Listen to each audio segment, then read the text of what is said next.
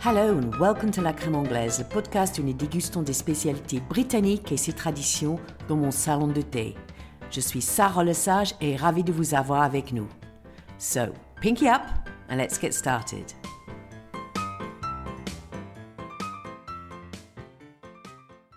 Aujourd'hui, nous allons parler du couronnement du roi Charles III et sa reine consorte Camilla, qui aura lieu dans quelques jours, le samedi 6 mai. On va discuter de quoi les Britanniques vont peut-être mettre dans leurs assiettes ce jour-là pour célébrer l'événement et aussi les plats préférés de Charles. Alors pour cela, je suis ravie d'avoir avec moi Stephen Clark, écrivain et journaliste anglais installé à Paris depuis le début des années 90. Auteur de nombreux livres sur les relations anglo-français avec des best-sellers comme God Save la France et God Save les Françaises. Tu t'es aussi intéressé à la famille royale britannique avec un livre sur Edward VII, un roi anglais made in France, publié en 2017, et puis Elizabeth II ou l'humour souverain de 2018. Alors, welcome Stephen. Merci. Alors, j'ai lu que pour vendre ton premier livre, God Save la France, tu l'es tremballé dans un chariot à course à travers Paris pour essayer de les vendre dans les librairies avant qu'un éditeur tombe sur ton livre euh, Oui, au début, les éditeurs ne voulaient pas de mon livre euh, qui s'appelait en anglais A Year in the Merde, euh, et après en français God Save la France. on me disait que les, Anglais n'allaient pas lire un livre sur la, France, on, s'en foutait. Donc je l'ai édité moi-même et je l'ai vendu en porte-à-porte à des, à des libraires à Paris où je vivais. Et par la poste en Angleterre. Et puis, dès que j'ai commencé à vendre genre 1000 par semaine de mon, salon, je les faisais imprimer, je vendais comme ça. Alors, à ce moment-là, les éditeurs se sont intéressés. Excellent. Euh, comme c'est un podcast sur la cuisine britannique, bien qu'il y a beaucoup de bruit autour de ce, ce couronnement, on va quand même euh, juste rappeler que Charles, qui a 73 ans aujourd'hui, c'est le 72e, 62e monarque britannique. Euh, c'est la personne la plus âgée d'assumer ce titre. Euh, en plus, il est devenu, à l'âge de 3 ans, le futur héritier. Donc il a attendu 70 ans. Oui, il a attendu très longtemps parce que la reine a régné plus longtemps même que Victoria. Donc oui, pour Charles, il a attendu hyper longtemps. Il n'a pas perdu son temps, justement. On va parler de, ses causes euh, euh, biologiques et, environnementales après. Euh, mais oui, pour lui, ça doit être. C'est l'énorme jour qu'il attend depuis l'âge de 3 ans. Ah oui, d'accord, parce que moi, j'avais entendu des rumeurs qui circulaient avant, dans le passé, qui ne voulaient pas être roi et que le Coran allait passer directement euh, à William. Donc à ton avis, c'est sa volonté ou c'est plutôt un devoir vis-à-vis de sa mère? C'est un devoir, je veux dire, il est né prince avec tous les privilèges euh, qui vont avec, et ce sont, selon la, Constitution, le, prince héritier devient le monarque. Alors il n'avait pas vraiment le choix, parce que d'abdiquer comme l'a fait Édouard VIII euh, juste avant la Deuxième Guerre mondiale, c'est un énorme pas qui a été vu comme une sorte de marque d'égoïsme euh, euh, central. Et donc Charles n'allait pas faire ça. Donc tous, tous, les gens qui disaient Ah, William, c'est William qui va être euh, roi, c'était un peu comme si on ne lisait que les magazines célébrités. Et que Charles était moins populaire que William, le, jeune prince sexy et tout ça. Mais c'était un, c'était nonsense, quoi, parce que la, la, reine a toujours appliqué son rôle euh, royal, ça veut dire d'être diplomate, de ne pas intervenir dans la politique, elle a toujours respecté ça. Et Charles, c'était évident qu'il allait respecter ça. Donc oui, il allait toujours devenir roi. Mais peut-être le fait qu'il était moins populaire, moins charismatique que sa mère, euh, peut-être que je lis des, des, revues plus toujours gala, mais c'était un peu l'impression que j'ai eue. Mais bon, voilà, on arrive à son couronnement. Euh, il y a trois jours de fête prévus en Grande-Bretagne et dans le Commonwealth alors qui inclut évidemment la cérémonie du couronnement, euh, the couronnement Big Lunch. Donc ça, c'est un événement euh, street party euh, populaire euh, dont les Anglais sont hyper forts. Hein. on va en parler de ça. Il y a aussi un concert prévu le dimanche soir et un jour férié le lundi. Mais nous, on va se concentrer sur ce que les Britanniques, les sujets de Sa Majesté, vont mettre dans leurs assiettes. D'abord, euh, traditionnellement, il y a toujours eu un banquet pour le Commonwealth. Euh, est-ce qu'on sait s'il y aura un banquet et un repas cette année? Euh, Et si oui, qui, qui est-ce qui va être invité? Oui, c'est ça la question, parce que hum, le site web de la famille royale, parce que maintenant la, famille royale ne communique que par site web, n'est pas clair là-dessus. Donc on ne sait pas s'il y aura un grand dîner ou pas. c'est sans doute exprès parce que justement, Charles devient roi à un moment où euh, l'économie anglaise euh, va très mal. Il y a beaucoup de gens pauvres. Euh, il y a des banques alimentaires en Angleterre. Donc, ça serait mal vu d'avoir des images d'un énorme banquet, une occasion de luxe comme ça. Donc, tout autour du couronnement est moins luxueux que d'habitude. Mm-hmm. Et justement, on ne parle pas de banquet. Mais il faut se souvenir, euh, en 1953, pour le couronnement de la reine, le banquet annoncé n'était pas si énorme non plus, parce que c'était une époque de rationnement en Angleterre. Donc euh, j'ai lu le menu. Et, euh, elle a commencé avec une, soupe à la tomate. Très simple. Oui, très simple, très, très anglaise.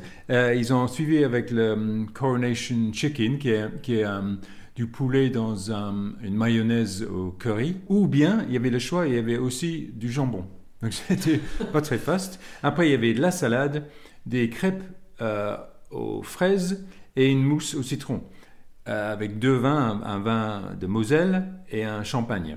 Je veux dire, ce n'était pas immense non plus. Donc l'esprit de, de Charles est un peu le même esprit que sa mère parce que les temps économiques sont durs. Donc Charles va encore plus loin parce qu'il annonce même pas de banquet. Oui, c'est vrai. Et c'est vrai qu'on va voir avec les causes qu'il soutient, euh, c'est tout à fait euh, dans son style mhm. euh, d'avoir des choses simples et plus locales et moins fastes. Donc, The Coronation Big Lunch. Alors, les Anglais, ils sont très forts pour ça. Enfin, les Britanniques, pardon. c'est quelque chose que je crois c'est vraiment particulier à la Grande-Bretagne, où tout le monde, peu importe d'où il vient, peu importe leur euh, statut social, se met ensemble dans la rue pour faire un énorme street party, une énorme fête de rue. Euh, où on va manger tous ensemble. Et donc, on sait que pour, euh, comme tu disais, pour le, couronnement de la reine, on avait inventé le coronation chicken. Donc, je pense qu'il y aura sans doute pas mal de sandwichs au mhm. coronation chicken. mais qu'est-ce que tu penses qu'on va trouver sur ces tables de ce street party, ce big lunch? Il y a beaucoup de gâteaux avec un glaçage très coloré, sans doute. Euh, mais surtout, ça va être très mélangé parce que aussi les, recettes officielles, entre guillemets, qu'on a annoncées sont très diverses. En, vraiment, on appuie sur le côté euh, toutes les populations différentes en, Angleterre. Par exemple, il y a une recette officielle qui a été annoncée, c'est de l'agneau avec euh, une marinade euh, asiatique avec de l'huile de sésame et de sauce de soja, fait par un, cuisinier euh, anglo-asiatique, Ken Hom. il y a aussi, pour aller avec ça, on annonce des, aubergines Coronation Aubergines, et c'est avec du chutney à la mangue, c'est aussi un peu genre indien. Et pour finir, ils annoncent un trifle, qui est genre, c'est très très anglais, ça, c'est genre crème anglaise jelly avec un gâteau, mais avec euh, framboise et gingembre. Ça, c'est le côté hyper anglais, mais même encore avec le gingembre, ça fait un peu exotique. Donc, tout est très exotique. On encourage les gens à cuisiner ça, mais, mais étant anglais, ils vont effectivement faire beaucoup de sandwichs et même sans doute un peu de pizza réchauffée, des hot dogs et des trucs comme ça. Parce que euh, c'est vrai que quand on va dans la rue, euh, je veux dire, on est très, en Angleterre, on est un peu comme les Américains, on est très barbecue, on est très pizza. Donc, il y aura des caméras dans la rue, donc là, les gens vont faire un grand effort. Ailleurs, peut-être un peu moins. Oui, c'est vrai. Je pense qu'il y aura aussi beaucoup de thé, parce que les Anglais, ils aiment bien boire la thé toute la journée. Il y aura certainement beaucoup de bière et, de vin, mais le thé a toujours sa place euh, dans les pique-niques. Euh, moi, j'imagine bien peut-être les pork pies, les Cornish pasties, tout ce qui est facile. Euh, et certainement, comme tu dis, des choses colorées et bleu, blanc, rouge. Mhm. Donc effectivement, mais tous ces plats sont une célébration des ingrédients du Commonwealth hein, et euh, des influences du cuisine autour du monde, dont la Grande-Bretagne est toujours su intégrer euh, dans sa propre cuisine. Alors, il y a une tradition pour les couronnements et de, de lamprey pies. Mhm. Qu'est-ce que tu peux me dire? Qu'est-ce que c'est un lamprey Qu'est-ce que c'est le pie? Lamprey, c'est une sorte d'anguille qui, avant, était, ils étaient très nombreux en Angleterre dans les rivières. Et à l'époque médiévale, c'était une nourriture de, luxe un peu. Et on faisait des pailles, des, des, tourtes de ça. Et surtout, on sait que la famille, famille royale en mangeait beaucoup. Henri Ier d'Angleterre, un des fils de Guillaume le Conquérant, adorait ça tellement qu'on dit qu'il est mort après avoir trop mangé de lampreys et dans un, dans un, pie il était peut-être empoisonné, on ne sait pas, il était peut-être assassiné, mais on dit ça. Et ça fait très longtemps que hum, cette spécialité a été fabriquée euh, dans la ville de Gloucester, dans l'ouest de l'Angleterre, et chaque jubilé, chaque couronnement, cette ville envoyait un lamprey pie euh, au monarque ou à la monarque. Hum, et ils ont arrêté dans les années 1830 parce que les lampreys devenaient moins euh, presque introuvable, parce que la pollution dans les herbières euh, en Angleterre euh, a été assez grave depuis ce moment-là. Et donc ça a disparu. Mais ah oui, en 2012, la ville de Gloucester a envoyé un lamprey pie à la reine pour son jubilé, son 50e jubilé. Mais ils avaient dû acheter les lampreys, ces anguilles, aux Américains, parce qu'il y en a beaucoup dans les grands lacs d'Amérique mais c'est une espèce euh, étrangère, invasive. On essaie de s'en débarrasser, même là-bas. Donc, ça serait un peu curieux si cette fois aussi, si Charles recevait une, un lamprey pie. Peut-être il va recevoir une tourte avec des images de lamprey sur la, croûte. Ah, ok.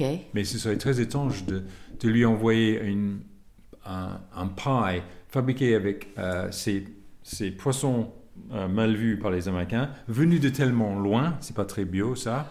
Euh, donc ça m'étonnerait si Gloucester envoyait de nouveau un lamprey pie à, Charles. Oui, ça paraît pas très concordant avec ses valeurs et puis l'empreinte carbone. Hein. Alors, on sait que justement Charles est un fervent défenseur de l'agriculture et des aliments biologiques. Il a fondé les Duchy Organics en 1990 euh, qui fabrique des produits britanniques bio de haute qualité. Euh, et aussi, il dirige le Duchy Home Farm sur le domaine de Highgrove. C'est une ferme bio euh, qui agit aussi comme une vitrine pour la culture biologique. Alors, il paraît qu'il suit un régime assez sain. Que peux-tu nous dire sur ses plats préférés et de son alimentation? Oui, apparemment, il mange beaucoup de ses propres produits. Fabriqués sur ses propres fermes on annonce publiquement que son plat préféré, c'est un risotto aux champignons cueillis chez lui, euh, avec de l'agneau euh, bio, sûrement aussi, qui vient de sa ferme. Ça, c'est son plat officiellement préféré. Il, adore, il a aussi lancé une recette de baked eggs, des, œufs à cuire au four avec du fromage. Ça fait très comfort food anglais, comme on dit. Mm. Euh, ça fait un peu plat d'enfant. Il adore le fromage cheese and biscuit. Ça, c'est très anglais, ça, avec les cheese, avec les crackers. Il, fait ça avec des petits fromages locaux parce que ça a été un grand champion des fromages locaux britanniques. Uh Apparemment, comme sa mère et sa grand-mère, il ne refuse pas un petit verre de temps en temps. Et il est grand fan des, des martinis, euh, euh, un peu comme sa grand-mère euh, buvait beaucoup de ça. Donc oui, Charles, il a ses recettes euh, annoncées, euh, officielles, entre guillemets, mais on sait surtout qu'il adore manger des choses qui ont été produites chez lui, parce que là, il est sûr de la qualité et il est sûr de l'origine. Et apparemment, il emmène même sa propre nourriture avec lui en voyage. Et on peut dire que c'est peut-être un peu par snobisme, mais lui dit que c'est pour pas tomber malade et donc rater des cérémonies quand il voyage. Oui, je crois qu'il prend très au sérieux sa, santé euh, et qu'il mange euh, très sainement. Alors apparemment, il aime beaucoup des œufs aussi. Bah, en as parlé dans les baked mhm. œufs. Euh, il y avait même une scène dans The Crown euh, où euh, je crois c'est Camilla disait oh là là, euh, ce serait vraiment un, le fin du monde s'il n'a pas son œuf le matin. Mm-hmm. aussi, il y avait une rumeur, mais qui a été démontée depuis, que tous les matins, il demandait 7 œufs pour être sûr que la cuisson était parfaite. On dit qu'il faut que ça soit 4 minutes exactement. Je veux dire, il y a beaucoup de rumeurs effectivement sur cette vie. Et, mais il faut savoir que c'est vrai que Charles, il a grandi que dans des, palais. Il a eu, tout ce qu'il voulait quasiment toute sa vie. Donc, il, on, donne une impression de lui d'être quelqu'un avec des, des goûts très figés, euh, qui est, très exigeant. Mais ce que les gens oublient, c'est qu'au début, quand il défendait l'agriculture bio, on, on, trouvait, on pensait qu'il était fou. Parce qu'il en parlait même dans les années 70. Il faisait des discours contre le plastique dans les années 70. Et moi, je me souviens, j'étais étudiant à la fin des années 70.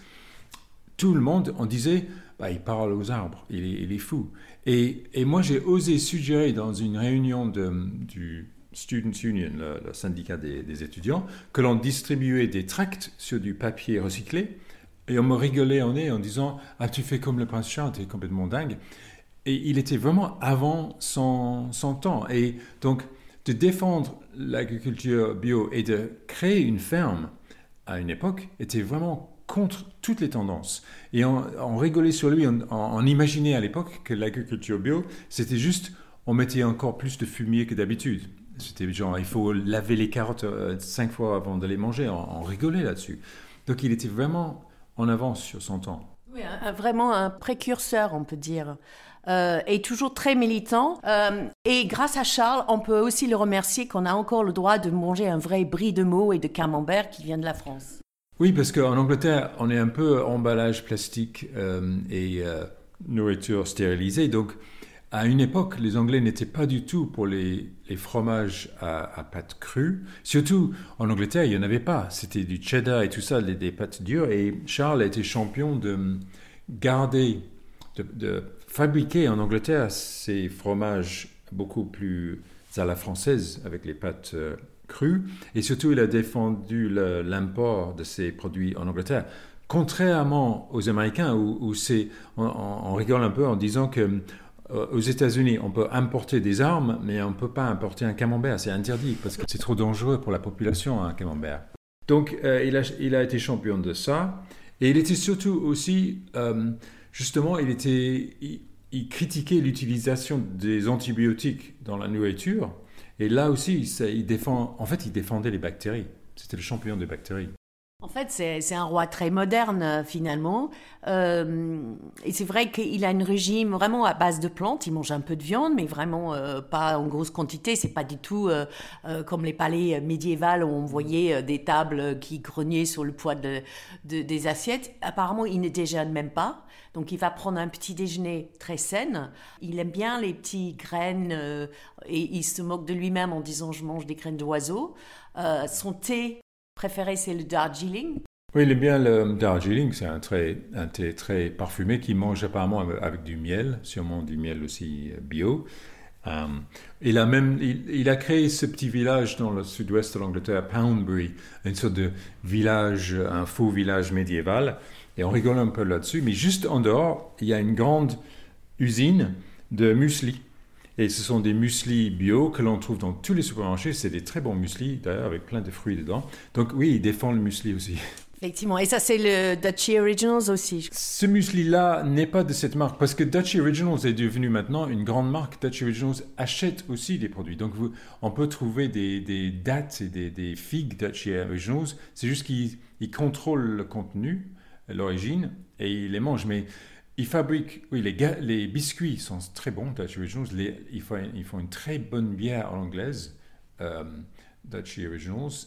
Et donc, c'est une, en fait, c'est une grande marque. C'est un, très bon businessman, en fait, Charles.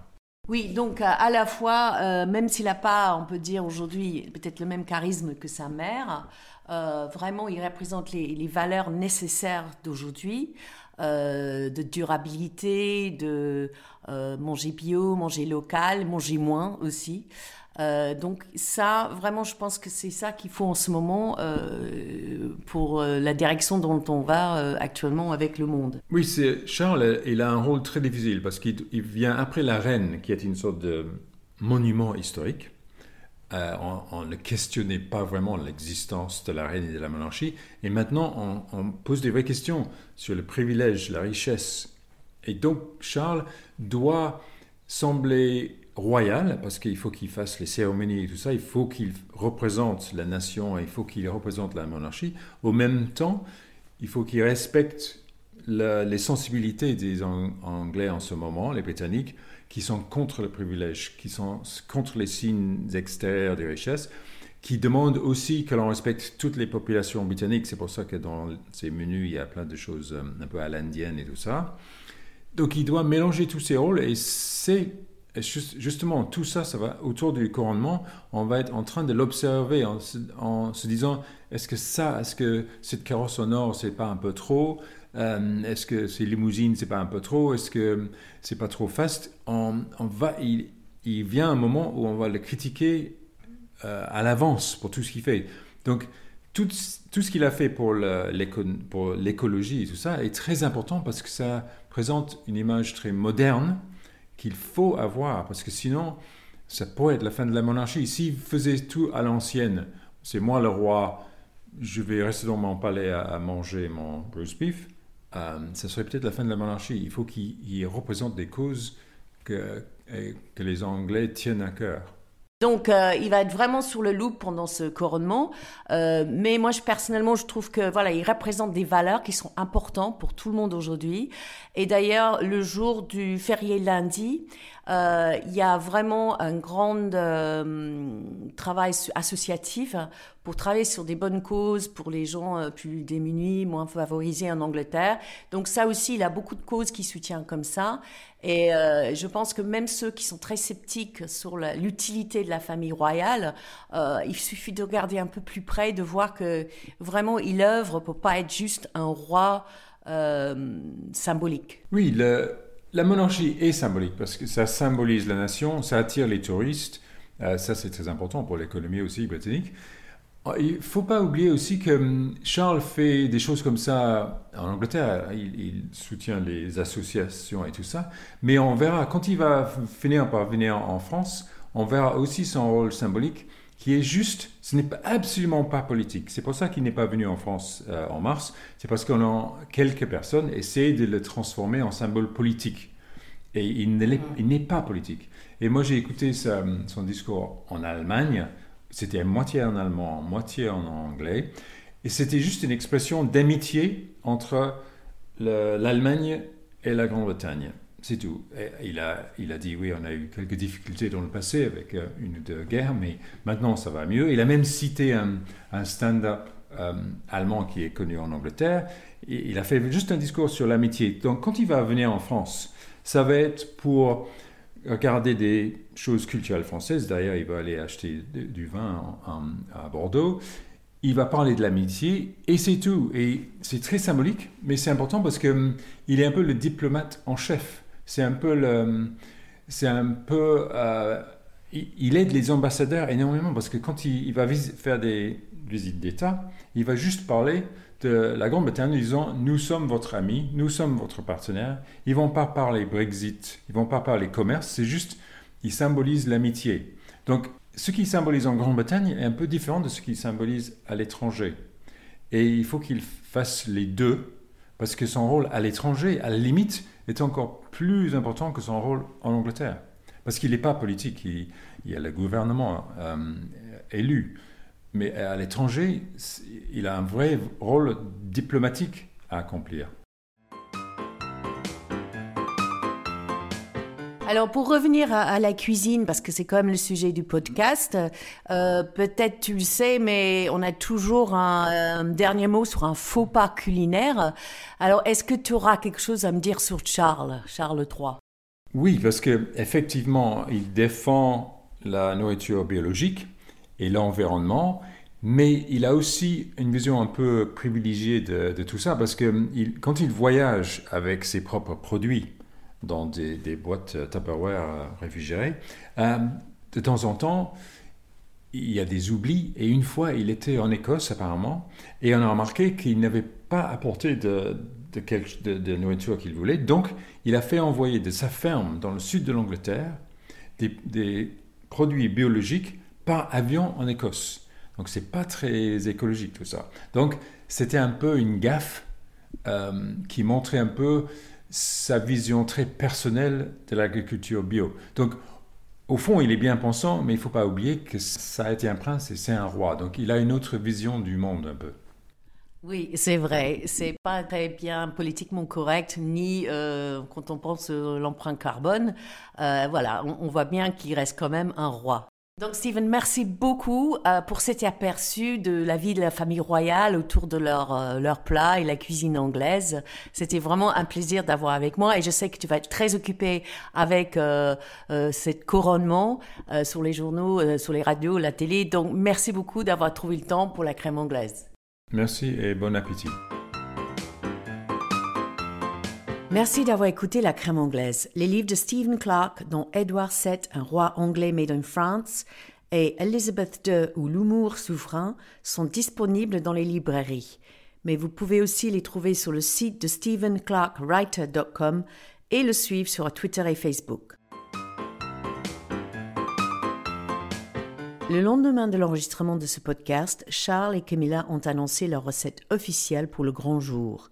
Une quiche de couronnement aux épinards, fèves et à l'estragon. Mon invité pour l'épisode sur le Supper Club, l'auteur et journaliste Felicity Cloak, l'a déjà testé pour le journal britannique Le Gardien. Et bien que cette tarte salée représente certainement les goûts simples et végétariens du couple royal, Felicity n'est pas convaincue que ce plat va avoir la même durée de vie comme la Coronation Chicken. Vous pouvez trouver les recettes officielles du couronnement sur le site lacrèmeanglaise.eu ainsi que tous les épisodes de ce podcast.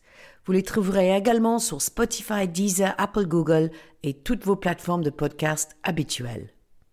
À très bientôt pour un nouvel épisode. Cheerio and God save the King.